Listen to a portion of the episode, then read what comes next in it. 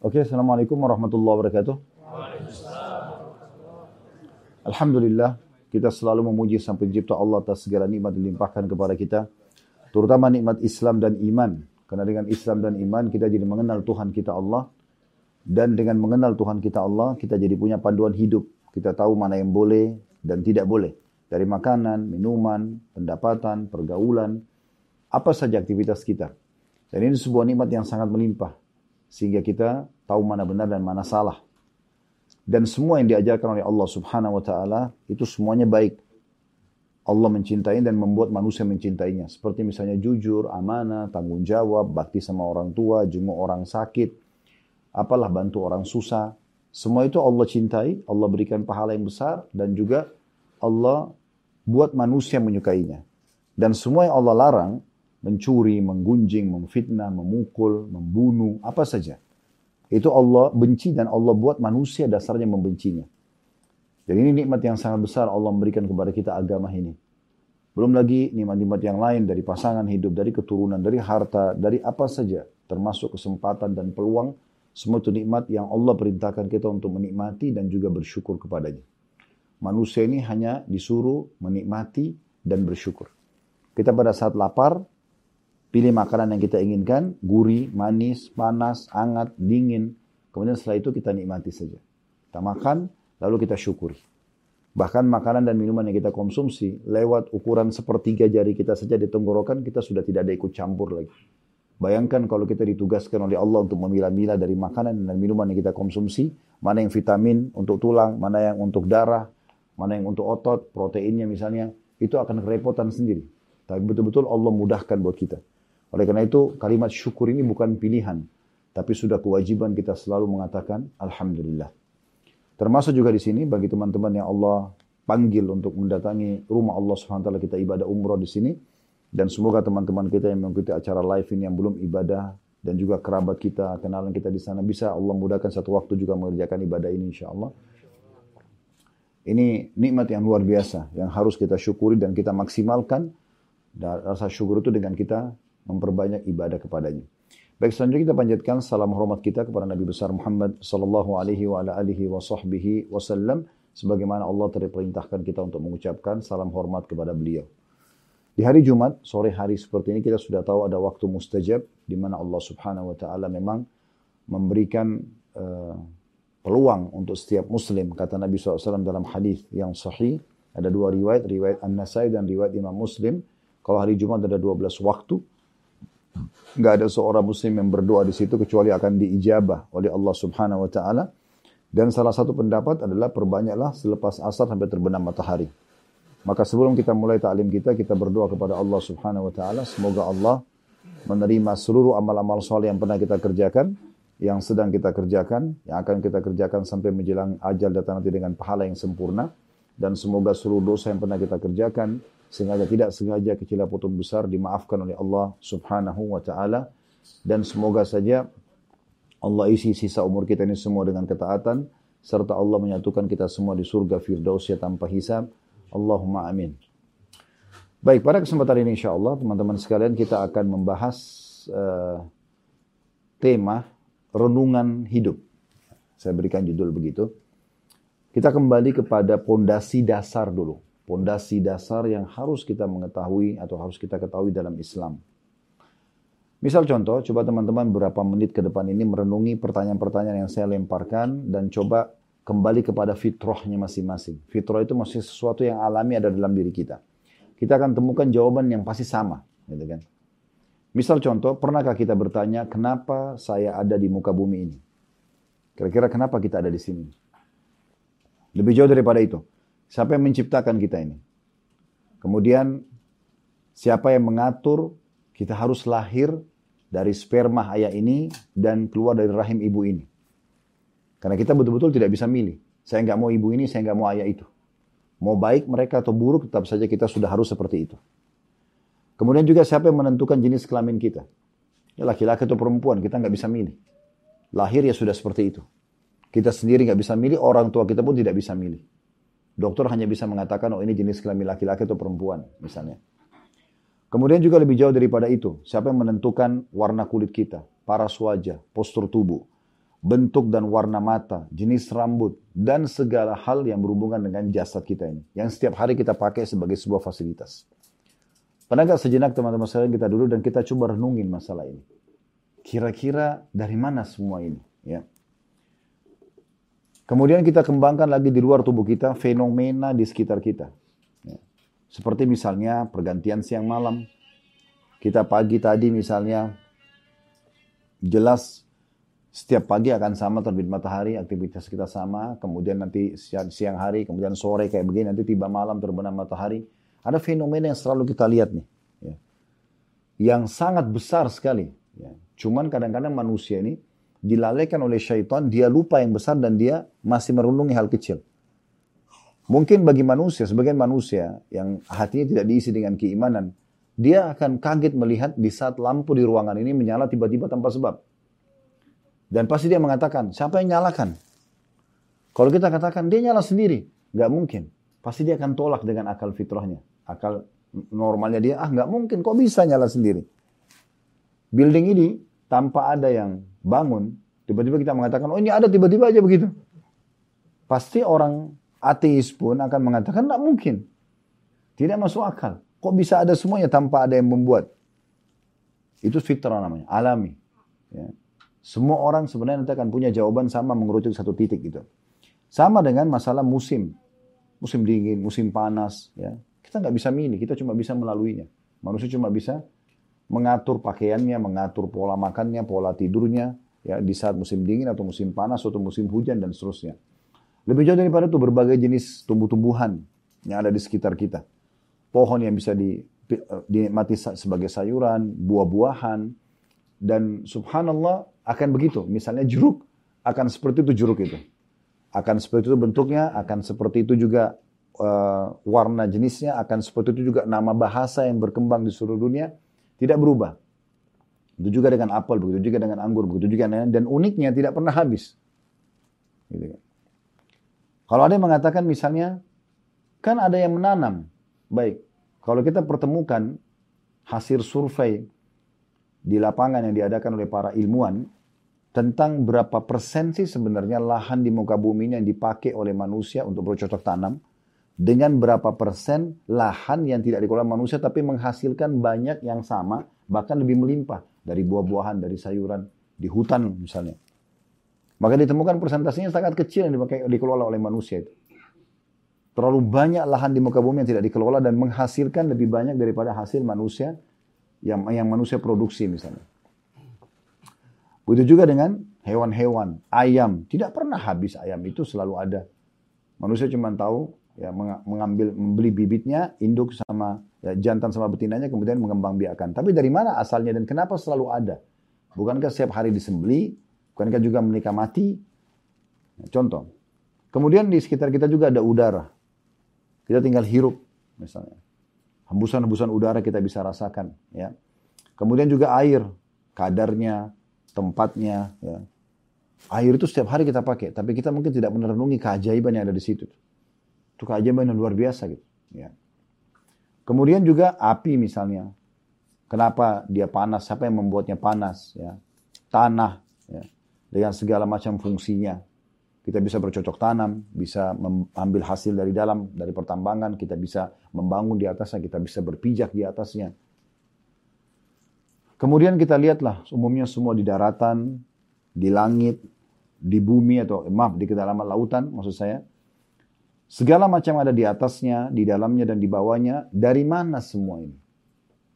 Siapa yang menciptakan? Siapa yang merawat? Siapa yang mengurus? Saya pernah subhanallah di rumah kami di Condet. Satu waktu saya mau keluar pengajian. Waktu itu pengajian saya jam 10 pagi. Biasanya saya keluar jam 9 supaya nggak telat. Waktu itu subhanallah, qadarullah ada aktivitas udur syari, saya nggak bisa keluar kecuali setengah 10. Pas saya mau keluar, biasanya saya siram tanaman. Di depan rumah ada tanaman, saya suka dengan tanaman, maka saya siram gitu. Waktu itu saya berpikir, pilih antara saya siram tanaman, ini juga makhluk Allah punya hak untuk saya siram gitu kan. Dan kita kalau niatkan itu untuk memberikan hak makhluk Allah, kita dapat pahala. Atau saya dahulukan pengajian saya. Dalam kondisi saya ngambil selang untuk nyiram, subhanallah waktu itu terik matahari ada. Tapi tiba-tiba aja hujan, ada hujan, Mungkin Bapak Ibu bisa lihat hujan tapi ada terik matahari ya. Yang hitungannya cuma hitungan detik saja. Tidak tahu dari mana hujan itu, subhanallah. Kuasa Allah datang hujan itu, menyirami daerah condet, basah semuanya, cuma hitungan menit. Saya mungkin hitung sekitar satu menit atau dua menit saja hujan itu. Tapi semuanya sudah basah. Saya tiba-tiba merenung pada saat itu. Subhanallah. Maha kuasa sang pencipta ini. Saya untuk menyiram 5 kali 5 meter aja ini butuh waktu paling tidak setengah jam. Tapi dalam hitungan detik bisa dibasahi semua seketika. Siapa yang mengatur awan itu, kadar air itu, kapan dia tertuang, kapan dia berhenti. Ini luar biasa ini, sangat sistematis. Ya. Kita tahu halaman kita kalau kita tidak rawat maka akan kacau semuanya. Bagaimana dengan hutan yang lebat ini? Muka bumi ini, lautan ini, dan luar biasa. Ya. Begitu juga dengan sakit misalnya. Sakit, orang yang rasakan sakit, atau penyakitnya sendiri. Begitu juga dengan kematian. Siapa yang ciptakan itu? Kita cuma tahu ini, oh ini penyakit ini namanya, penyakit ini namanya. Tapi dari mana nih? Siapa yang ciptakan penyakit? Harus ada. Gak mungkin dia ada tiba-tiba. Gitu kan? Orang yang merasakan sakit, kenapa dia bisa merasakan sakit? Mungkin bahasa-bahasa medis, mungkin oh ketahanan tubuhnya lagi lemah, mungkin ini, mungkin alasan banyak gitu kan. Tapi kan tetap saja ada satu pertanyaan yang butuh jawaban di sini. Siapa yang mengenakan orang ini penyakit itu?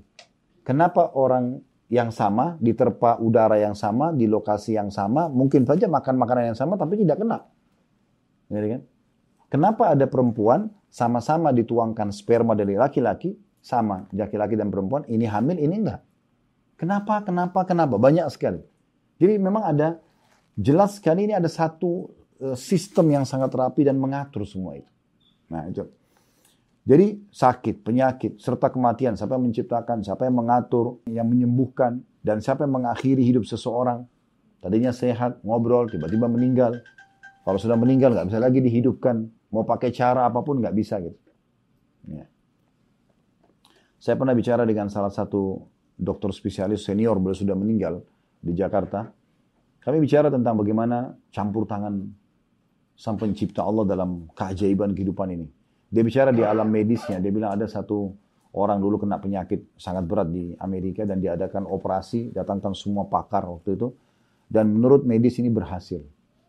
Dan mereka semua bersorak-sorak pada saat dianggap berhasil. Dalam hitungan menit setelah itu orang itu meninggal. Yang habis dioperasi ini yang dianggap berhasil secara medis, yang mereka harus mengeluarkan biaya besar, mengerahkan semua tenaga terhebat di alam medis itu, ternyata orang itu meninggal. Dan setelah meninggal mereka nggak bisa buat apa-apa. Ini siapa yang atur sistem ini gitu? Harus ada. Ini semua yang membuat orang-orang ateis bingung. Mereka bingung. Mereka selalu kalau lihat di depannya, ini dari mana? Kalau pernah dengar Darwin ya, sampai dia mengeluarkan teori manusia dari kerah. Dan banyak teori-teori yang unik yang lain gitu. Bagaimana karena dia ingin menolak ada Tuhan namanya Allah, maka dia membuatlah teori-teori menurut dia. Teori yang sudah masyhur, kalau manusia dari kera, dibuatlah ilustrasi gambar kera yang bungkuk tiba-tiba rontok bulunya, tiba-tiba bungkuknya lurus jadi manusia. Gitu. Subhanallah saya pernah dapat satu informasi dan akurat terjadi perdebatan antara pengikut Darwin di Amerika ini orang-orang ateis sama orang-orang Nasrani bukan Muslim. Tapi yang Nasrani yakin ada Tuhan Allah gitu. Ributlah mereka masuk di pengadilan. Hakimnya bingung gimana caranya meluruskan ini, mempertemukan karena ini bukan pertikaian antara surat tanah, bukan harta benda, ini keyakinan. Tapi tiba-tiba hakimnya bilang begini, ya. ini kita cuma ambil ibrah dan pelajaran. Begini saja, yang mengaku turunan kera ke sebelah kanan saya. Maaf ini yang sebelah kanan, bukan di sini, di sana. Itu subhanallah yang mengaku mendukung teori Darwin, tidak ada mau yang mengaku turunan kera. Loh katanya manusia dari kera. Ya udah ke sebelah kanan, tidak ada. Akhirnya hak, majelisnya ditutup, udah selesai. Jadi dia begitu. Dan ada satu statement di buku Darwin sampai dia meninggal masih ada statement itu. Karena dia setiap kali lihat satu hewan, dia harus cari sebelum ditanya oleh muridnya, ini hewan dari mana asalnya. Kan bagi dia burung-burungan itu dari kadal, ya kan? Nanti kadal itu tiba-tiba keluar sayap, bisa bisa terbang.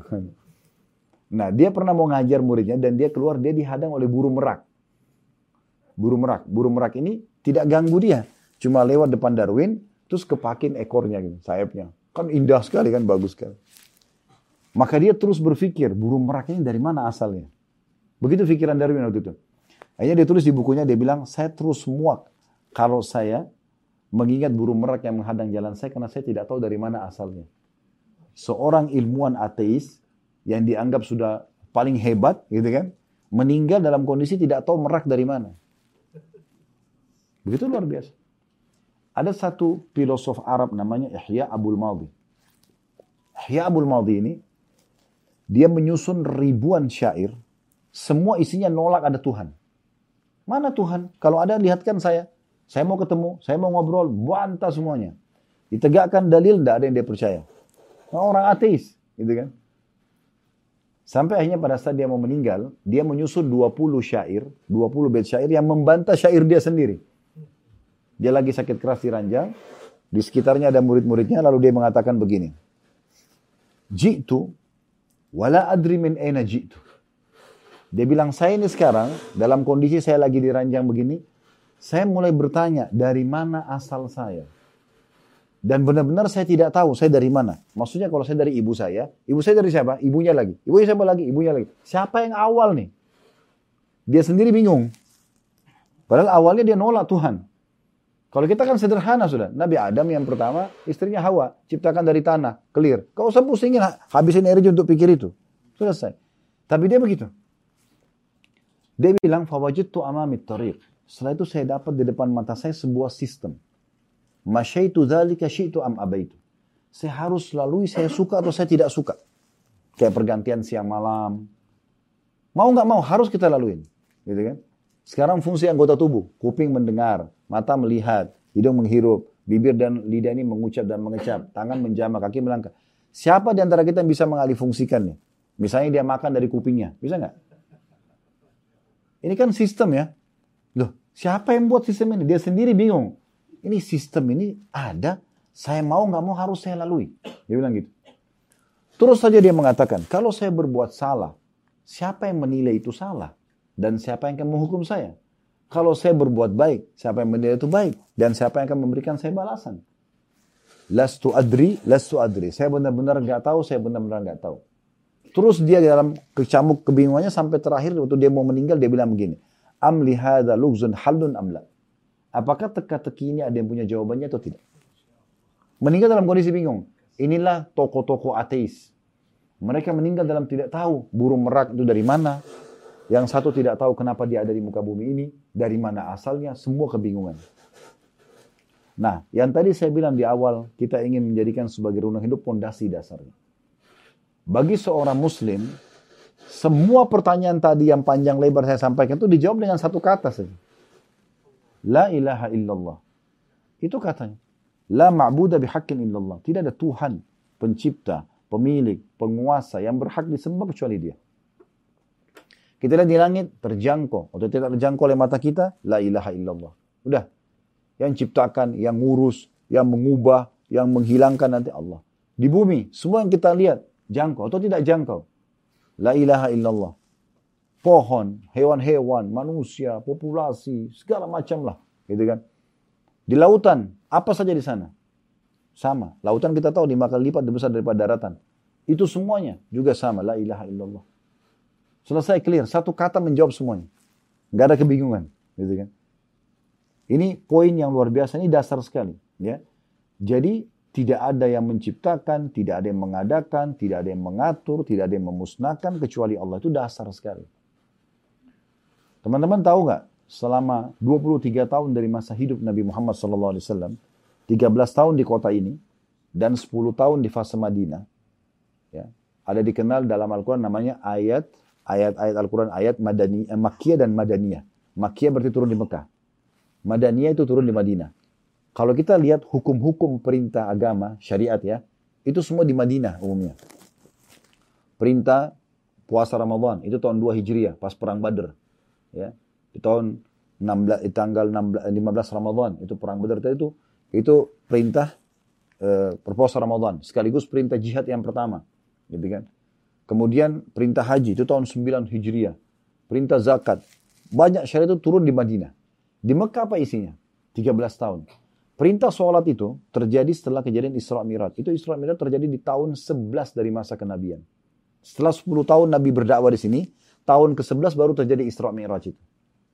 10 tahun ini Nabi buat apa aja di Mekah? Apa yang didakwakan? Ini dia. Kalimat la ilaha illallah. Jadi ayat-ayat Mekah itu semua berisikan tentang umat-umat sebelum kita yang tidak yang kufur kepada Allah, Allah binasakan, yang beriman itu Allah selamatkan, tentang surga dan neraka, tentang tentang balasan hari kiamat. Itu isinya ayat-ayat Makkiyah itu. Jadi memang kalau kita lihat fase dakwah Nabi SAW itu lebih banyak kepada penanaman ini. Karena kalau ini sudah baik, lahirlah kader-kader umat ini seperti Abu Bakar, Umar, Utsman, Ali, yang sudah kenal Tuhannya, syariat itu gampang diterima. Kalau akidahnya sudah benar gitu. Ini hal dasar sekali.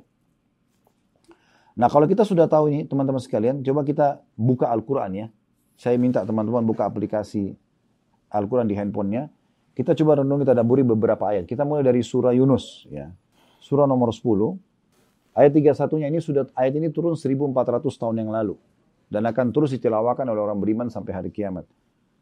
Allah yang tadi kita yakini dengan la ilaha mengatakan kul may yarzuqukum minas sama'i wal ardi amma yamliku as-sam'a wal absara wa may yukhrijul hayya minal mayyit wa yukhrijul mayyita minal hayy wa may yudabbirul amr fasayaquluna Allah faqul afala tattaqun Katakan, siapakah yang memberikan rezeki kepadamu dari langit dan bumi?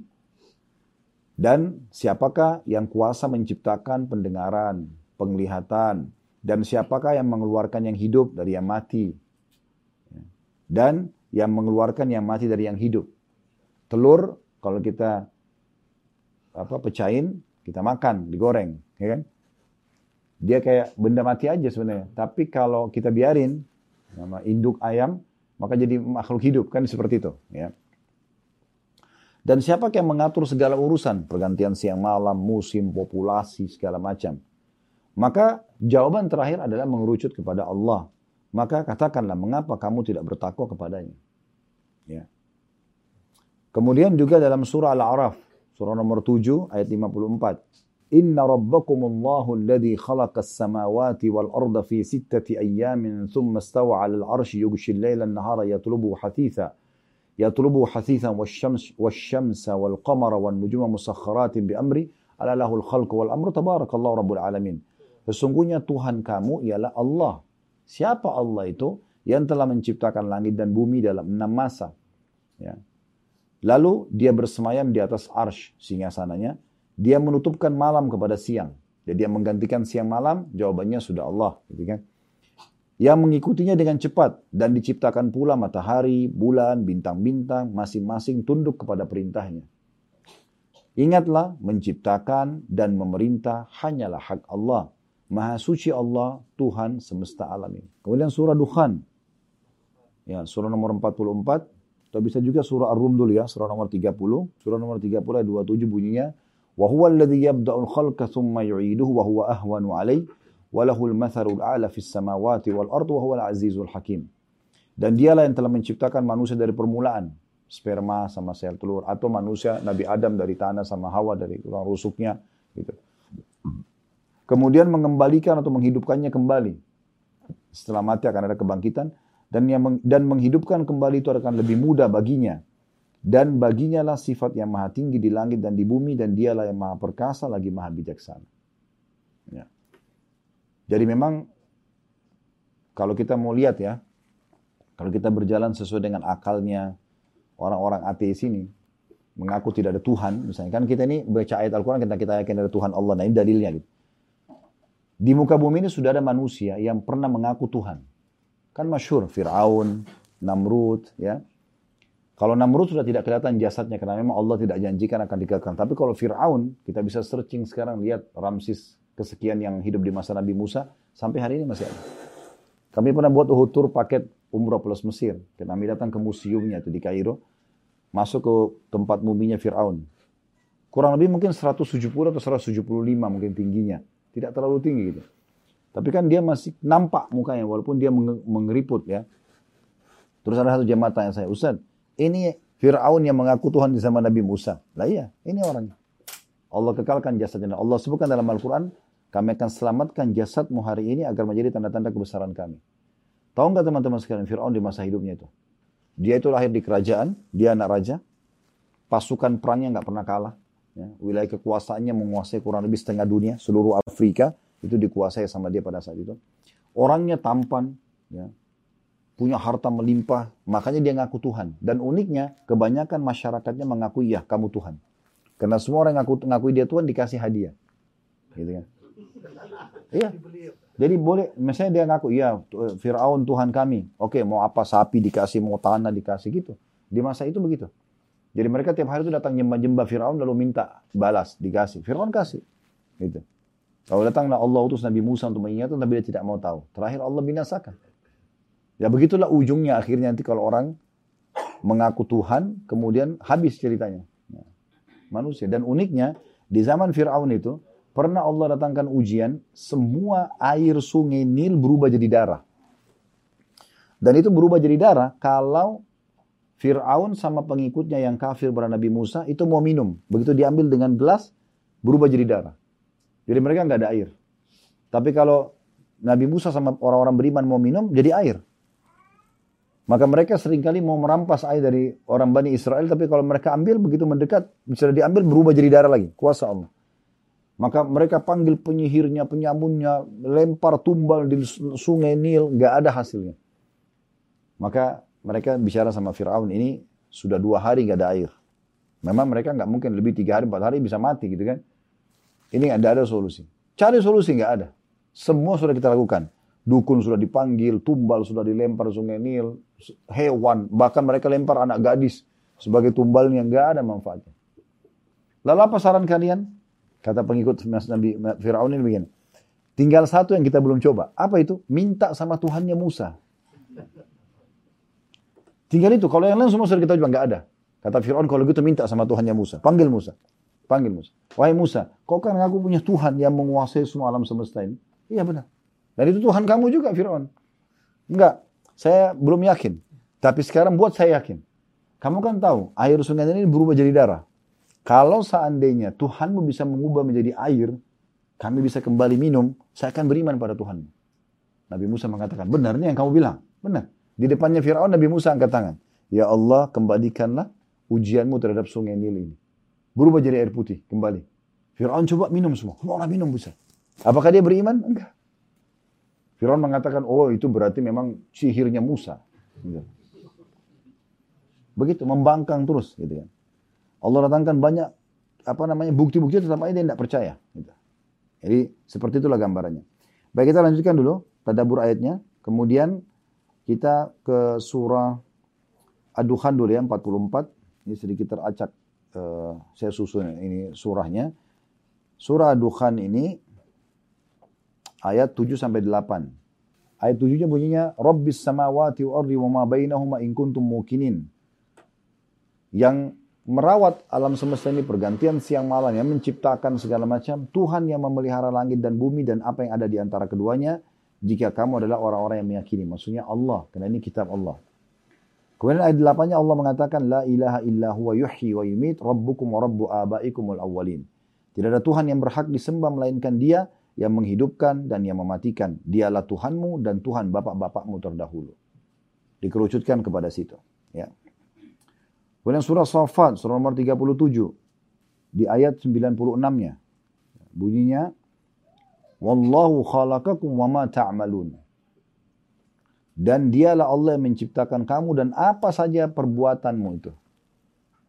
Ngantuk, lapar, ya, sedih, senang, Allah mengatakan semua itu satu paket, Allah yang menciptakan. Itu. Nah, itu dasarnya. Dan ini cukup banyak ayat-ayat seperti ini ya. Kemudian berhubungan dengan masalah Allah juga mengajak kita berpikir air yang Allah turunkan dari langit. Ya. Sekarang teman-teman sekalian kalau seandainya keran air kamar mandi kita tiba-tiba nyala pasti kita kaget kan. Kok bisa? Ya, tadi kita bisa bertanya lampu tiba-tiba nyala, kok bisa gitu kan? Nah kadang-kadang kita kaget dengan hal-hal yang kecil seperti itu, tapi kita tidak kaget dan kagum melihat air turun dari langit. Mungkin apalagi kita di Indonesia karena seringnya musim hujan, jadi dianggap biasa, bahkan lari, takut masuk angin gara-gara air hujan. Gitu.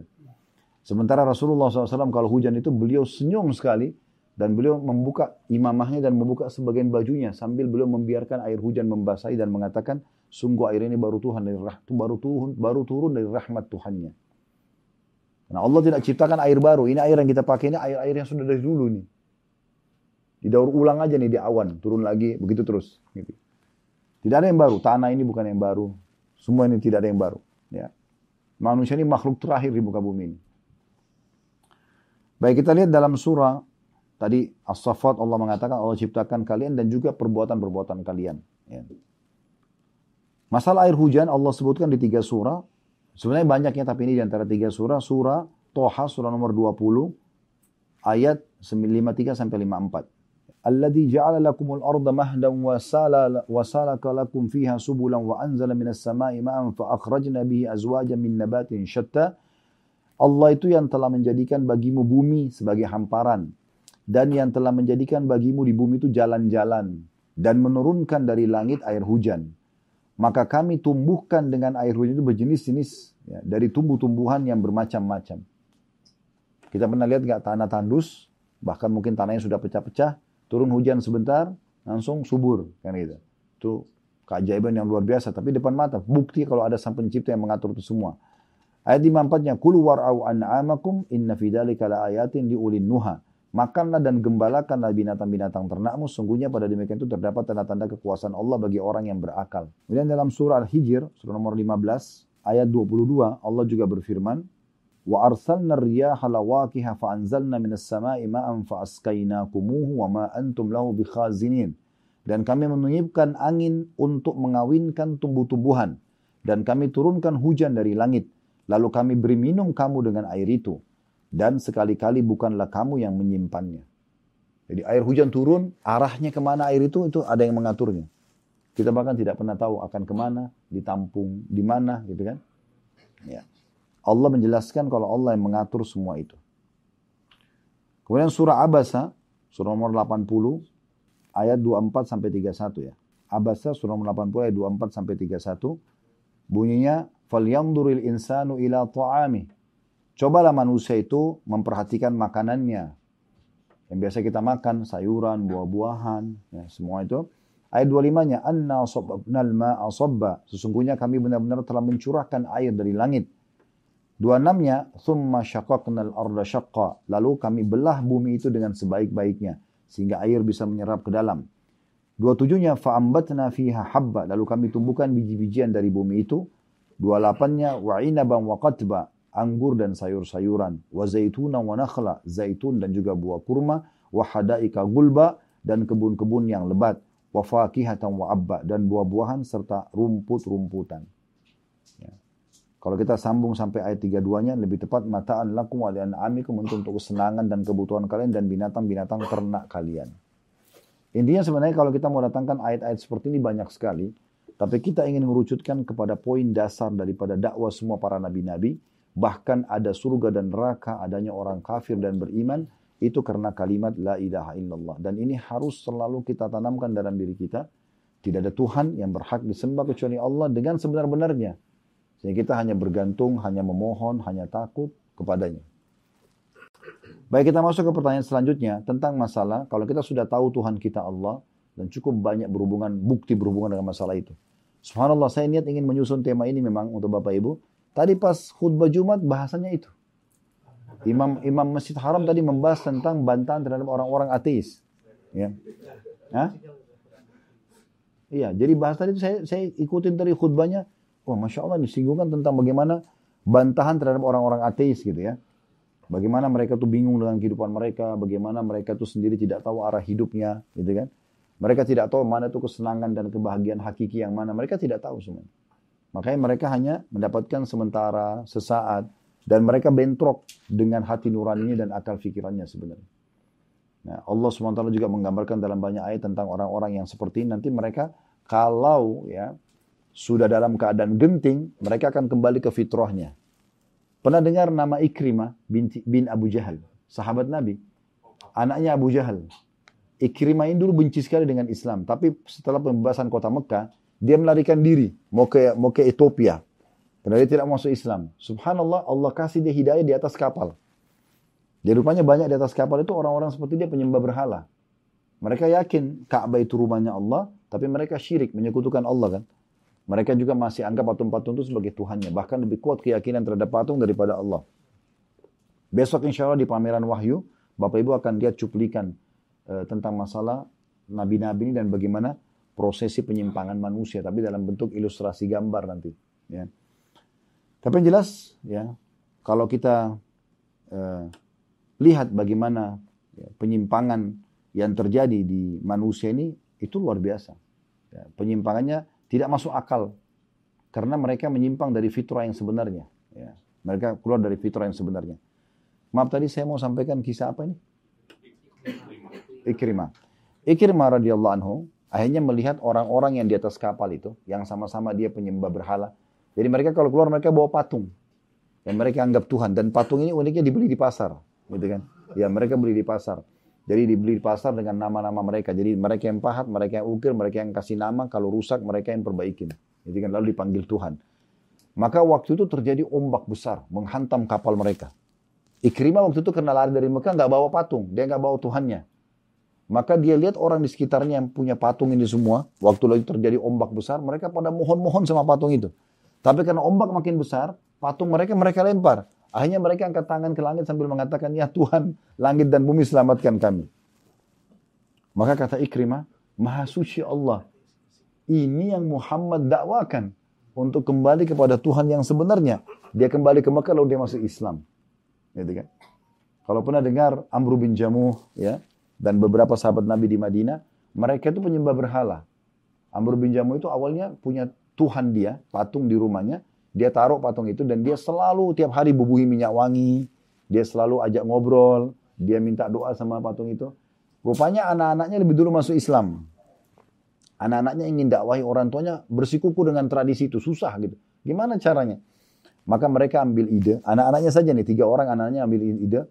Udah malam-malam pada saat ayahnya lagi tidur. Mereka ambil patung itu. Kemudian mereka uh, ambil baru dibuang di tempat kotoran. Nah, kayak kita di WC begitu ya mereka buang di dekat itu penuh dengan kotoran hewan-hewan dan manusia berumuran. Waktu bangun Amr bin Jamu pagi hari dicari mana Tuhannya hilang itu. Ya. Dia keliling tidak ketemu. Dia lihat di, di sebelah rumahnya rupanya ada di tempat kotoran dan belepotan kotoran yang dianggap selama ini sebagai Tuhan. Maka dia ambil dibersihin sama dia, dibubui minyak wangi lalu dia bilang, Tuhan kenapa kau tidak bela dirimu? Begitu dalam buku sejarah kalau teman-teman baca kisah Amr bin Jamuh radhiyallahu anhu itu awal masuk Islamnya gitu. Ini termasuk syuhada yang mati di perang Uhud, ya.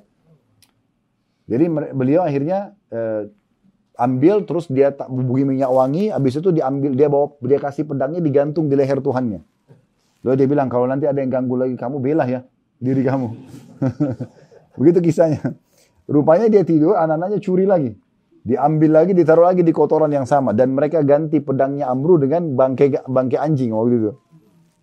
Maka besok paginya dia bangun, dia lihat Tuhannya masih Dia bilang katakan, kalau memang kau Tuhan, tidak mungkin seperti ini keadaan kamu. Maka dia akhirnya mencari ya uh, siapa namanya Muad bin Jabal radhiyallahu anhu lalu kemudian dia eh, Musa bin Umair lalu kemudian dia masuk Islam di tangan Mus'ab radhiyallahu anhu Jadi seperti itulah teman-teman sekalian. Nah kita sayangkan di masa kita sekarang masih banyak umat Islam yang seperti itu. Masih yakin dengan patung, masih yakin dengan jimat. Padahal batu-batu itu tidak memberikan manfaat dan mudarat bagi mereka. Para sahabat Nabi diajarkan oleh Nabi Muhammad SAW itu selalu bergantung sama Allah dari hal yang terkecil. Sampai kata Nabi SAW, mohonlah kepada Tuhan kalian walaupun sampai kepada tali sepatu kendali. Tali sepatu kalian. Jadi masa dulu kan orang pakai uh, kulit dipakai di telapak kaki kemudian sisanya dililit pakai tali ke betis ya maka kata Nabi SAW itu tali itu tidak ada nilainya karena murah sekali. Kata Nabi SAW, kalaupun tali kalian ini putus atau hilang, minta kepada Tuhan kalian. Disuruh minta sama Allah gitu. Nah banyak umat Islam kapan dia memohon sama Allah kalau nanti sudah parah sekali penyakitnya, sudah nggak ada solusinya, baru sholat malam, baru berdoa. Padahal Islam mengajarkan kita, Allah mengajarkan kita apa? Sebelum aktivitas kita berdoa dulu sama Allah. Sebelum makan berdoa, sebelum tidur berdoa, sebelum berhubungan biologis berdoa, sebelum semua, sebelum keluar rumah, Kan berdoa semua. Berarti kita berdoa dulu, libatkan dulu Allah, kemudian baru kita beraktivitas. Nah, seperti itu ajarannya. Baik, pertanyaan sekarang yang muncul teman-teman sekalian, lalu untuk apa saya diciptakan? Untuk apa kira-kira kita ada di sini? Jawabannya Allah sebutkan dalam surah Az-Zariyat, surah nomor 51 ayat 56. Dasar sekali ini sebenarnya. Wa ma khalaqtul jinna wal insa illa liya'budun. Allah memastikan, aku tidak ciptakan jin dan manusia. Mereka ada di muka bumi ini semua. Kita ini semua ada kecuali hanya untuk beribadah kepadaku. Itu aja. Jadi kalau kalian tanya gini, Ustaz, berarti saya ini ada di sini untuk sholat? Iya jawabannya. Memang hanya untuk sholat. Untuk puasa? Iya. Untuk zakat? Iya. Untuk bakti sama orang tua? Iya. Jenguk orang sakit? Iya. Berzikir? Iya. Berdoa? Itu memang tujuan utama. Yang lain ini hanya embel-embelnya. makan, tidur, itu pelengkapnya aja. Kalau kita faham ini, maka kita tidak mungkin meninggalkan tujuan dasar kita diciptakan hanya untuk urusan yang lain. Misalnya kita meeting, tinggalin sholat. Itu nggak mungkin, karena ini meeting, ini hanya embel-embelnya saja. Tapi kenapa kita tinggalin tujuan utamanya? Jadi harus difahami, ini tujuan utama kita diciptakan untuk itu. Untuk itu kita ada di sini. Memang supaya lidah kita selalu berzikir, selalu berdoa, ya kita sholat, ya kita begini haji dan umroh. Itu semua memang tujuannya. Jadi kalau ada tujuan selain daripada ini berarti sudah bisikan syaitan. Membuat kita menyimpang dari tujuan utama kita. Ya. Ini dasar sekali. Ibnu Taimiyah rahimahullah mengatakan ibadah itu adalah ismun jami' li kulli ma yuhibbullah wa yardah. Is, nama atau ibadah atau istilah mencakup ya segala sesuatu yang Allah cintai dan ridhoi berupa perkataan dan perbuatan yang batin maupun yang zahir. Saya akan titik beratkan sekarang dalam masalah tujuan kita nih, masalah ibadah. Yang perlu diperhatikan adalah yang pertama, dalam ibadah teman-teman wajib memurnikannya. Hanya untuk Allah. Tidak boleh ada sekutu bersama Allah dalam ibadah ini. Sekutu berarti partner. Ya. Kalau eh, bahasan ulama tentang syirik atau menyekutukan Allah ada dua. Ada syirik besar, ada syirik kecil. Tapi dua-duanya dosa besar. Syirik besar ini seperti dilakukan oleh masyarakat Mekah dulu. Mereka tawaf di Ka'bah. Mereka tahu kalau ditanya Abu Jahal, Abu Lahab dulu, ini Ka'bah punya siapa? Rumah Allah. Tapi mereka masih datangkan patung, mereka yakin ini adalah sekutunya Allah. Jadi selain minta doa sama Allah, minta doa juga sama patung itu. Gitu. Atau mereka jadikan patung perantara dengan Allah. Allah nggak butuh semua itu. Itu yang paling dasar, paling contoh, eh, contoh paling jelas masalah syirik besar. Nah sama banyak orang juga begitu dalam sholat. Iyaka na'budu wa iyaka nasta'in. Hanya kepadamu kami menyembah, hanya kepadamu kami minta tolong. Habis salam, pergi kuburan dekat masjidnya. Lalu bilang, hai fulan, hai si fulan, tolonglah saya, sembuhkanlah saya. Ini sama syirik kepada Allah SWT. Kenapa nggak minta? Kalau kita yakin, kata Imam Nawawi rahimahullah, saya bingung melihat orang yang mohon-mohon pada kuburan, padahal sebenarnya di dalam kuburan itu adalah sosok manusia seperti dia, tapi sudah jadi tulang belulang, tidak bisa memberikan manfaat apa-apa. Kenapa dia masih minta sama itu? Kenapa para nabi-nabi kita masih bacakan salawat? Nabi Muhammad SAW kita masih bacakan Sallallahu Alaihi Wasallam. Itu kan kita minta agar ditambahkan rahmat. Nabi saja masih membutuhkan itu. Kita doakan beliau. Begitu juga dengan para sahabat Ridwanullah alaihim. Maka orang yang sudah meninggal butuh kita berikan doakan. Bukan bukan kita yang butuh pada mereka. Nabi SAW sudah contohkan cara ziarah kubur yang benar. Datang, ucapin salam, doakan, pulang. Kan begitu. Jadi tidak lebih daripada itu. Memang begitu ajaran Nabi SAW. Jadi jangan sampai kita berbuat kesyirikan yang kita tidak sadari. Ini bahaya sekali. Termasuk banyaknya orang pergi ke dukun, menggunakan jimat. Ini bahaya sekali. Ya. Karena kata Nabi SAW, Man allaka tamimatan fakat asyrak. Siapa yang menggantungkan jimat pada tubuhnya, maka dia telah syirik. Nah dukun-dukun di Indonesia ini karena dia tahu kita mayoritas muslim, supaya kelihatan ada Islamnya ditulis dalam bahasa Arab. Ya. ya. Saya baca itu. Ini apa ini? Bukan ayat Al-Quran. Bahkan saya pernah baca di salah satu dulu di Irian, saya pernah diundang sama salah satu jemaah kita. Habis sholat saya jelasin masalah syirik, diundang, Ustaz tolong ke rumah saya ada kertas ditempel sama orang tuanya di belakang pintu kamar. Saya ini bukan sombong teman-teman, tapi dari SMP saya belajar bahasa Arab. Sampai selesai S1 di Madinah, saya belajar. Insya Allah belasan tahun lah. Tapi saya baca tulisan bahasa Arab, saya nggak ngerti. Apa ini? Lama saya perhatikan, apa ini. Masa ada bahasa Arab yang kita sudah tiap hari nulis, ya kan? Ikut ujiannya, kok nggak ngerti gimana? Setelah lama saya perhatikan, mungkin bisa 10 menit saya perhatikan. Ternyata itu bahasa Melayu ditulis Arab. Ya. Isinya tulisannya itu ini adalah nama-nama tujuh orang ashabul kahfi dan ini nama anjingnya. Siapa yang nempel di rumahnya tidak akan masuk pencuri, tidak akan begini dan begitu. Ini luar biasa. Kertas bisa bantu begitu bagaimana ceritanya gitu. Ya. Al-Quran mulia bukan? Mulia kan? Baik. Sekarang kalau seandainya Al-Quran itu saya pegang begini. Tanpa saya baca. Musir setan nggak? Enggak. Banyak orang salah paham tuh. Dia pasang ayat kursi kaligrafi, dia pikir bisa ngusir setan. Tidak.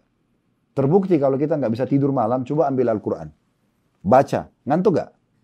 Sambil baca Quran dia setan masih ada. Apalagi kalau tidak dibaca. Jadi jangan salah paham. Jadi kalau dikasih kertas-kertas dilipat-lipat itu harus dipelajari dulu. Al-Quran aja masih belum bisa ngusir setan langsung, harus dibaca. Gitu kan. Baru bisa, apalagi kalau tidak. Saya pernah juga jelasin tuh di salah satu eh, pengajian di Jakarta Selatan itu ada habis pengajian dan satu ibu kasih saya Ustaz tolong dilihat ini waktu dia nikah dia dikasih rupanya sama guru ngajinya gitu. Ada di map kecil di dalamnya ada kertas. Fotokopian.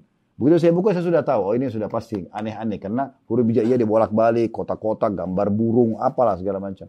Ini gak jelas ini. Gak pernah ada di masa Nabi SAW, tidak pernah di masa sahabat, gak pernah.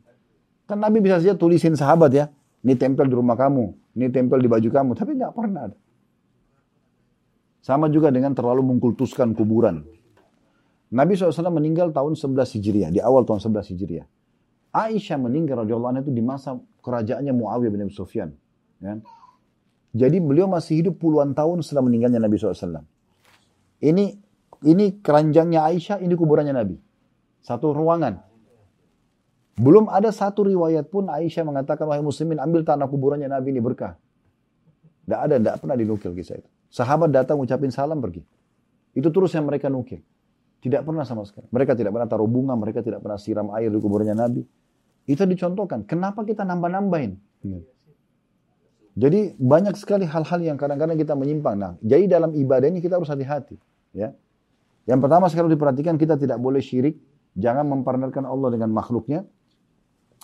Kemudian kita bisa lihat dalilnya, salah satu dalil saja ini ya, dalam Al-Quran itu, Wa may yad'u ma'allahi ilahan akhar. Ini dalam surah Al-Mu'minun, surah nomor 23 ayat 117 ya.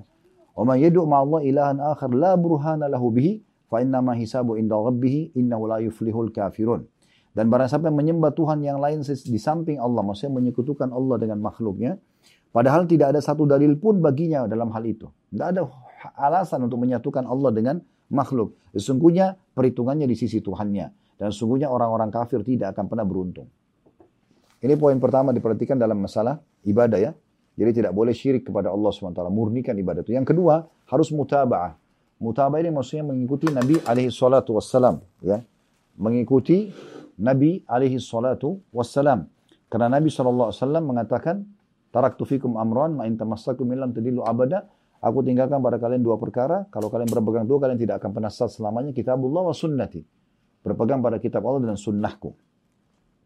Jadi harus sesuai dengan apa yang diajarkan Nabi SAW. Makanya beliau mengatakan dalam sholat, Sallu kama ra'aitumuni usolli, sholatlah kalian sebagaimana aku sholat. Dalam haji dan umrah, khudhu anni manasikakum, ambillah manasik dariku. Gitu kan? Beliau selalu contohkan. Bahkan Nabi pernah contohkan sholat, itu saking inginnya sahabat lihat sampai beliau naik di atas tangga mimbarnya dan mempraktikkan di hadapan mereka supaya mereka melihat bagaimana cara Nabi alaihi salatu wassalam melakukan perbuatan tersebut. Dan Abu Bakar pernah menasihati Umar mengatakan wahai Umar di mana Rasulullah SAW pijakkan kakinya di situ kau pijakkan kakimu. Jangan tambah jangan kurang. Ya, itu poin penting. Jadi harus mengikuti Nabi SAW. Ada hal yang penting yang harus kita ketahui teman-teman sekalian pelanggaran itu di, di, bisa kita kategorikan dua ya. Ada pelanggaran yang sudah jelas. Misalnya gini, orang peraturan kantor masuk jam 7, keluar jam 5 sore. Ada orang yang sengaja datang jam 8 pagi, keluar jam 4 sore. Dari datang telat, keluar lebih cepat. Jelas pelanggaran, orang tahu semua. Disuruh kerjakan A, dia kerjakan yang B misalnya. Nah, ini poin. Ada pelang, ini orang semua tahu. Ada pelanggaran lainnya orang banyak tidak sadar ini yaitu mengerjakan apa yang tidak diperintahkan. Itu pelanggaran. Contoh misalnya teman-teman masuk ke kantor jadi pegawai. Bekerjalah kita di situ. Misal anggaplah ini ruangan. Saya sekarang pegawai, saya masuk ini ruangan saya dikasih oleh perusahaan misalnya. Kemudian saya inilah mejanya pakai kain biru begini, ini dindingnya, ini eh, lukisannya dan seterusnya. Terus kemudian saya inisiatif dari saya, kayaknya kain biru ini kurang bagus, saya kurang suka, saya sukanya merah. Saya beli pakai uang sendiri. Perusahaan nggak suruh nih. Ini lukisan kayaknya kurang bagus deh. Saya suka lukisan hewan aja misalnya. Contoh.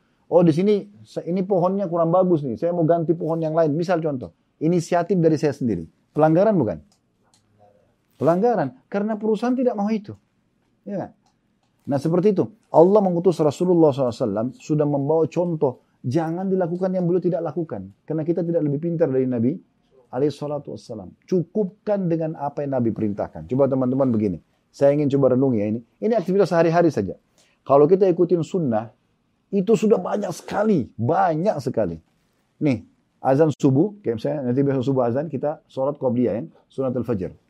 Sebentar lagi iqomah. Antara azan iqomah kita disunahkan berdoa. Sholat subuh dua rakaat.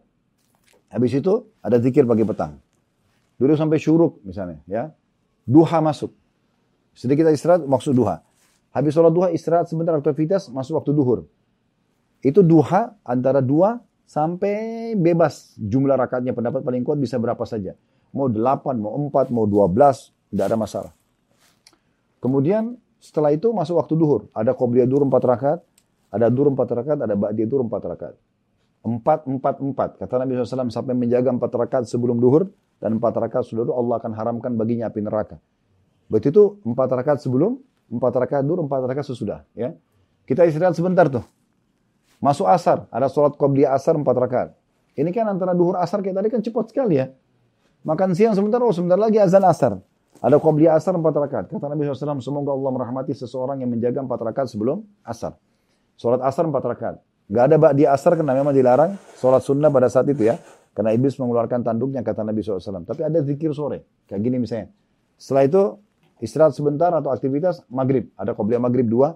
Ada maghrib tiga rakaat. Ada badai maghrib dua. Istirahat sebentar Isya. Qabliyah Isya dua. Isya empat rakaat. Ba'da Isya dua rakaat. Sebentar lagi kita mungkin makan malam untuk aktivitas, terus tidur. Kalau mau sholat malam ada lagi 11 rakaat. Aktivitas sebentar sudah subuh, berulang lagi. Ini baru kita bicara sholatnya. Ya. Belum kita bicara jenguk orang sakit, menuntut ilmu, mencari rezeki, jenguk orang sakit, apa namanya, bakti orang tua, banyak sekali. Ini aja yang dijaga. Gak usah buat-buat. Ya. Untuk apa buat-buat? Dan selalu kalau ada alasan mengatakan, kan ini baik. Baik itu harus di mata Allah dan Rasulnya, bukan baik di mata kita. Kalau selalu tolak ukurnya teman-teman baik, maka kira-kira di ruangan ini aja, misalnya ada berapa puluh orang kita, saya 80 orang lebih, Masya Allah jemaah ini misalnya 80 orang, masing-masing menganggap baik, pasti beda-beda kan? Maka Islam ini akan warna-warni sekali, karena semua orang akan anggap baik sesuai dengan akalnya. Nggak bisa. Harus baik yang dan benar sesuai dengan Allah dan Rasulnya. Maka kita jadi punya standarisasi. Karena babi haram di Indonesia, haram di Amerika, haram di Australia, haram di Afrika, haram sama. Jilbab wajib bagi wanita di mana pun di muka bumi ini sama. Sholat waktunya sama, tata caranya sama, yang membatalkan sama. Tidak ada yang beda. Kenapa harus banyak perbedaan? Karena itu banyak melahirkan yang tidak ada contoh dari Nabi alaihi salatu wassalam. Jadi komitmen dengan sunnah itu penting sekali. Ya. Kalau tidak salah ada perkataan Hamdalah radhiyallahu anhu, beliau mengatakan akan tiba nanti satu masa di mana tidak beliau ambil batu, lalu beliau pertemukan batu itu, kebetulan batu itu retak pecah, beliau pisahin lalu beliau satuin lagi. Kan ada celah kena retakan itu ya. Beliau mengatakan akan tiba nanti satu masa tertinggal dari sunnah Nabi SAW seperti celah di antara batu ini. Sisanya orang banyak melakukan tambahan-tambahan. Itu sayang sekali. Ya. Kemudian yang ketiga yang harus diperhatikan adalah selalu minta pertolongan agar Allah mudahkan kita beribadah. Makanya Nabi SAW dalam hadis Bukhari pernah boncengan sama Muad bin Jabal lalu beliau mengatakan, Inni la uhibbuka ya Muad. Hai Muad, aku sangat mencintaimu. Maka aku sarankan jangan kau tinggalkan dubura kullus salah. Setiap habis salat kamu ucapkan, Allahumma inni ala zikrika wa syukurika wa husni ibadat. Apa artinya Allah tolong aku. Kita minta. Ya Allah tolong aku agar aku selalu berzikir kepadamu, bersyukur kepadamu dan menyempurnakan ibadah kepadamu. Karena kalau Allah tidak tolong nggak bisa. Jadi teman-teman kalau Allah nggak mau kita nggak bisa jalan seperti ini, nggak bisa. Nggak bisa duduk pengajian, nggak bisa pergi umroh, nggak bisa sholat, memang begitu. Ada orang yang Allah kasih kesehatan tapi Allah tidak kasih kesempatan untuk ibadah. Ada satu statement menarik. Pernah seseorang ahli maksir datang kepada Hasan Basri berkata begini. Wahai imam, imam kalau gitu tuh kiai ya. Wahai imam, saya ini sudah bertahun-tahun bermaksiat kepada Allah, tapi nggak pernah saya dihukum. Saya nggak pernah lihat ada hukuman. Sehat aja badannya, rezekinya tetap banyak gitu. Dia ngomong gitu. Kata Hasan Basri, kamu keliru. Sekarang saya mau tanya, sudah berapa tahun kamu tidak pernah sholat lima waktu, tepat waktu? Dia bilang sudah lama. Sudah berapa lama kamu tidak sholat malam? Dia bilang tidak pernah saya sholat malam. Sudah berapa lama kamu tidak berzikir? Semua ditolak sama dia. Tidak selama lama aku baca, tidak baca Quran. Sudah berapa lama kau tidak bakti sama orang tua?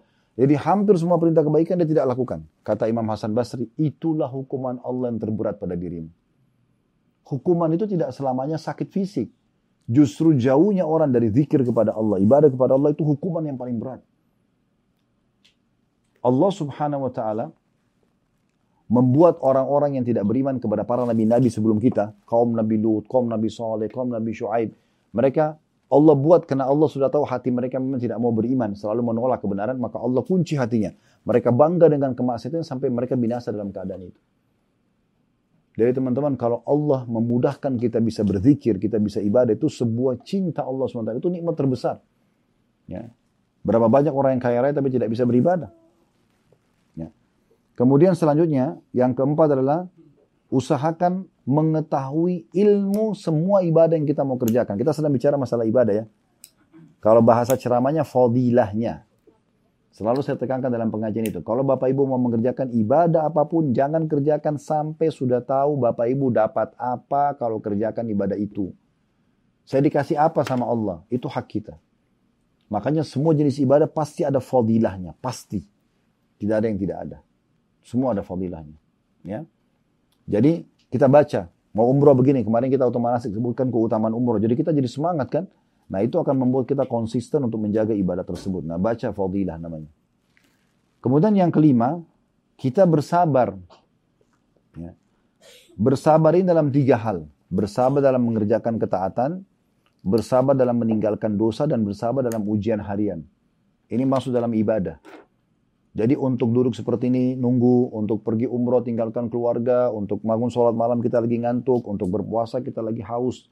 Misalnya, semua itu butuh kesabaran. Sabar dalam ketaatan kepada Allah. Kemudian yang kedua, sabar terhadap maksiat. Semua kita pasti punya peluang untuk berzina, untuk berbohong, untuk menipu. Semua kita punya peluang. Di saat bisikan setan datang, sabar. Tolak itu, jangan iakan. Ya. Kemudian yang ketiga, sabar terhadap ujian harian. Kayak sakit, gangguan orang, itu ada ujiannya. Nah ini bagian daripada ibadah. Ini bagian daripada ibadah yang harus diperhatikan. Kemudian yang ke, ini tentu Allah sebutkan dalam surah Al-Asr dalilnya. Wal asr, demi masa hidup kalian di dunia. Innal insan lafi khusr. Manusia semua dalam keadaan rugi. Illa ladina amanu wa amilu salihat. Kecuali orang yang beriman dan beramal saleh. Wa tawasaw bil haqi wa tawasaw bis sabr. Saling berwasiatlah tentang kebenaran ini. Saling berwasiatlah agar bersabar dalam kebenaran ini. Kemudian teman-teman sekalian, yang keenam adalah jauhi semua jenis dosa dan pelanggaran. Ini poin penting. Tadi kita singgung dalam masalah sabar, tapi ini saya khususkan poin ke-6, poin penutup di sini tentang masalah pentingnya seseorang ya menjauhi semua jenis pelanggaran. Pelanggaran itu berarti konsekuensinya hukuman. Ya. Semua jenis ibadah itu dianjurkan untuk dipelajari dan dikerjakan. Semua jenis dosa dipelajari untuk dijauhi. Contoh misalnya, jujur, kita belajar tentang keutamaannya, kemudian kita praktekin dalam hidup kita. Lawannya bohong, bohong dipelajari untuk dijauhi. Dan tidak usah kita mengatakan, saya mau coba dulu. Misalnya Allah haramkan babi. Saya mau tahu dulu kenapa babi dilarang sih. Enggak, enggak perlu. Udah haram, selesai, enggak usah diganggu. Gitu. Karena kapan kita masuk ke zona itu berarti kita harus siap dengan hukuman Allah subhanahu wa ta'ala. Ada satu poin penting yang harus kita garis bawahi. Dalam salah satu sifat Allah adalah Inna Allah syadidul iqab. Allah itu sangat berat siksaannya. Salah satu maknanya adalah Allah itu kalau menghukum seorang hamba yang melakukan perbuatan dosa, hukumannya lebih berat daripada perbuatan orang itu. Misal dia berzina sehari, Allah bisa hilangkan dari dia banyak sekali manfaat kebaikan sekian tahun ke depan. Ada sebuah riwayat diangkat oleh Al-Mundri dalam kitab Targhibu Tahib beliau dan disesuaikan oleh Syekh Albani hadisnya. Ada seorang dari Bani Israel dulu, beliau menyembah Allah 60 tahun. 60 tahun ibadah, nggak pernah berbuat dosa kepada Allah. Di tahun ke-61, di tempat ibadah dia datang seorang pelacur. Menggoda dia, akhirnya dia berzina selama enam hari. Enam hari saja. Waktu orang ini meninggal, ditimbang dosanya enam hari zina sama ibadah 60 tahun, itu 60 tahun dikalahkan sama zina enam hari. Padahal 60 tahun dia ibadah. Jadi jangan anggap remeh dosa itu. Oh dosa ini nggak apa-apa. Ini kok cuma sekali. Ini kok cuma gampang bisa tobat. Nggak bisa begitu. Berarti kita siap dengan konsekuensi. Gitu kan? Makanya dalam Islam itu kan tegas sekali. Kalau orang sudah menikah terus berzina, hukumnya apa? Rajam kan? Rajam itu dilempar sampai mati loh. Berarti orang kalau sudah menikah, kemudian dia berzina, dia membuka pintu untuk dia dibunuh dalam Islam ini. Berat banget itu. Ya. Supaya orang tidak melakukannya. Ya. Oleh karena itu teman-teman jangan buka pintu itu. Jangan buka pintu itu. Jadi usahakan kita betul-betul selamat dari semua godaan-godaan yang berhubungan dengan masalah dosa. Jadi tidak usah dicoba gitu ya. Abdullah bin Mas'ud berkata radhiyallahu anhu, seseorang tidak mencari ridho manusia lalu mendatangkan murka Allah. Ini contoh salah satu dosa yang orang banyak lakukan untuk membuat atasannya ridho, e, mertuanya, orang tuanya, sahabatnya. Maka dia tidak boleh apakah ini datangkan murka Allah atau tidak. Ini bahaya sekali. Seseorang tidak mencari ridho manusia lalu mendatangkan murka Allah. Allah sungguh memuji orang yang berjuang di jalannya, maka sama sekali tidak khawatir dengan celaan manusia. Maksudnya, Harusnya orang-orang yang betul-betul taat kepada Allah itu tidak pernah peduli selama Allah haramkan mau satu dunia mengatakan tidak apa-apa coba saya tidak akan coba. Selama Allah halalkan walaupun orang lain melarangnya dia tetap bisa menikmatinya. Tolak ukurnya di situ. Abu Hazm berkata atau Abu Hazim dia seorang yang terkenal dengan kezuhudannya dan kedekatannya kepada Allah ditanya, "Apa saja harta Anda?" Ia menjawab, "Aku memiliki dua harta yang sangat berharga yang membuatku tidak pernah khawatir miskin." Yang pertama adalah rasa yakin pada Allah. Ini harta yang paling mahal. Yakin ada Allah, Allah yang melihat, Allah mengetahui semua tidak terjadi kecuali dengan izin Allah. Kalau kita sehat, kita lagi kaya, kita lagi melimpah nikmat yang ciptakan kita Allah, yang ciptakan nikmat Allah yang bisa pertahankan hanya Allah. Kalau lagi ada ujian yang ciptakan kita Allah, yang ciptakan ujian yang bisa berikan solusi cuma Allah. Clear, selesai. Itu sederhananya. Kemudian yang kedua, Aku tidak pernah berharap apa yang ada di sisi manusia. Ya. Saya berbagi cerita unik di sini. Ada satu orang, teman-teman sekalian, orang ini miskin. Setiap hari, dia tinggal di Irak. Ini kisah seorang salafus saleh. Dia setiap hari, eh, apa pendapatannya harian. Setiap hari dia kalau dapat hasil kerja, dia pulang, dia berikan makan keluarganya. Satu hari dia pernah pulang, tidak dapat apa-apa. Sama sekali. Dan masa dulu itu, Orang kalau sudah tiba maghrib kayak kita sebentar lagi ini sudah gelap, pasar semua tutup, orang semua sudah istirahat. Habis isya itu sudah tidak ada manusia tuh di jalan, semua orang sudah pada tidur gitu. Ya. Jadi dia pulang, dia sudah berusaha sampai malam tidak dapat apa-apa, dia pulang ke rumahnya, istri istrinya tanya, ada makanan hari ini? Dia bilang tidak ada. Saya sudah berusaha tidak ada. Saya sama anak-anak lapar. Dia bilang sebentar saya istirahat, saya coba keluar lagi. Waktu dia keluar ini sudah malam, sudah gelap, tidak tahu harus buat apa lagi. Dia bilang saya keluar, saya tidak tahu harus ke mana. Maka saya jalan dan saya ada masjid dekat rumah. Waktu itu orang pakai uh, sumbu dengan air, apa minyak zaitun supaya ya untuk menerangi itu dia dipadamkan. Dia nyalakan satu, kemudian dia sholat sama Allah, sholat, lalu kemudian dia mohon kepada Allah agar Allah mudahkan buat dia dapat rezeki gitu. Di antara dua dia Allah, sesungguhnya engkau tahu kalau aku sudah keluar dan berusaha untuk rezeki keluarga aku hari ini, tapi memang belum ada, maka mudahkanlah kami agar tidak kelaparan hari ini. Dari kejadian ini terjadi satu hal yang luar biasa. Malam itu, raja yang berkuasa di wilayah itu tidur dan dia gelisah. Dia mimpi meninggal. Ya, dia mimpi meninggal dan dia takut amalnya kurang. Lalu hatinya tergerak ingin bersedekah. Dia ambillah beberapa kantong emas punya dia. Dia niat bersedekah. Dan sambil dia mengatakan, dia bangun, dia tidak minta dikawal oleh pengawal. Dia mengatakan, Ya Allah, sebagai bentuk taubatku kepadamu atas dosa-dosaku dan aku ingin supaya aku selamat di akhirat dari mimpiku tadi, maka aku membawa harta ini dan aku biarkan tekangan kuda ini engkau arahkan ke mana engkau mau. Dia naik kudanya, kemudian kudanya jalan. Subhanallah, kuda itu mampir di masjid yang ada orang miskin tadi. Begitu dia turun, dia masuk dalam masjid, dia lihat ada satu orang, kemudian dia mendekat, setelah itu dia dengar doanya. Ya Allah, aku sungguhnya eh, hari ini belum makan dengan istri anakku, maka berikanlah kami, jangan biarkanlah kami kelaparan pada hari ini. Setelah selesai berdoa, orang ini mengatakan, si raja bilang, saya sudah mendengar doa kamu dan saya adalah raja yang berkuasa di sini. Saya ingin sekali bersedekah malam ini dan saya minta sama Allah agar sedekah saya datang kepada tempat yang tepat yang Allah tunjuk. Dan saya sudah dengar doa kamu, maka saya berikan kepada kamu harta ini. Dan tidak cukup sampai di situ, sebagai bentuk keikhlasan saya kepada Allah, saya akan berikan kesempatan kamu punya akses khusus bisa ketemu saya setiap saat. Kapan saja butuh apa-apa tinggal datang kepada saya.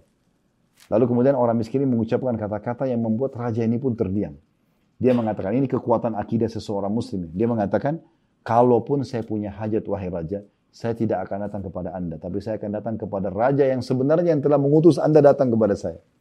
Nah. Jadi Allah SWT punya cara. Jangan pernah bergantung pada manusia, tapi bergantung kepada Allah Subhanahu Wa. Allah nanti akan gerakkan manusia untuk memenuhi kebutuhan kita. Itu penting sekali untuk digarisbawahi. Oleh karena itu, kita harus tahu teman-teman sekalian bahwasanya tolok ukur seorang muslim adalah akidahnya. Kapan itu kokoh maka akan kokoh semuanya. Ya. Tidak ada yang mustahil di mata Allah Subhanahu wa taala. Nabi Zakaria di 15 ayat pertama sehingga dalam surah Maryam itu diceritakan bagaimana beliau Allah jadikan sebagai tanda-tanda kebesaran. Nabi Zakaria nikah umur 30 tahun, istrinya 20 tahun, istrinya mandul. Kemudian 10 tahun dia berdoa terus minta setiap hari minta berdoa Allah Allah, Allah karunia anak dari istrinya mandul. Belum Allah kasih, 20 tahun belum kasih, 30 tahun belum kasih, sampai umur 100 tahun sudah tua semua, ya. Dia sudah tua, istrinya tua. Dia 100 tahun, istrinya 90 tahun. Allah gambarkan, Bapak Ibu bisa lihat dalam surah Maryam, surah nomor 19, di ayat-ayat pertama itu. Kalau salah 15 ayat pertama. Bagaimana dia menceritakan kalau saya sudah tua, ya tulang-tulang saya sudah lemah, bagaimana saya bisa punya anak dan istriku mandul. Maka Allah mengutus malaikat mengatakan itu tidak ada yang mustahil bagi Allah subhanahu wa ta'ala. Maka Allah buat istri yang 90 tahun itu hamil dan akhirnya punya anak namanya Yahya. Ya. Sebagai tanda kebesaran. Jadi tidak ada yang mustahil selama itu ya kita minta kepada Allah subhanahu wa ta'ala. Jadi menjaga hubungan baik dengan Allah, Allah akan perbaikin semua yang lainnya. Dan siapa yang siapa yang bergantung pada Allah, Allah akan punya kebutuhannya dan siapa yang bergantung pada makhluk, Allah akan biarkan dia dengan makhluk tersebut. Allahu a'lam. Subhanakallah bihamdika. Asyhadu an la ilaha illa anta astaghfiruka wa atubu. Wassalamualaikum warahmatullahi wabarakatuh.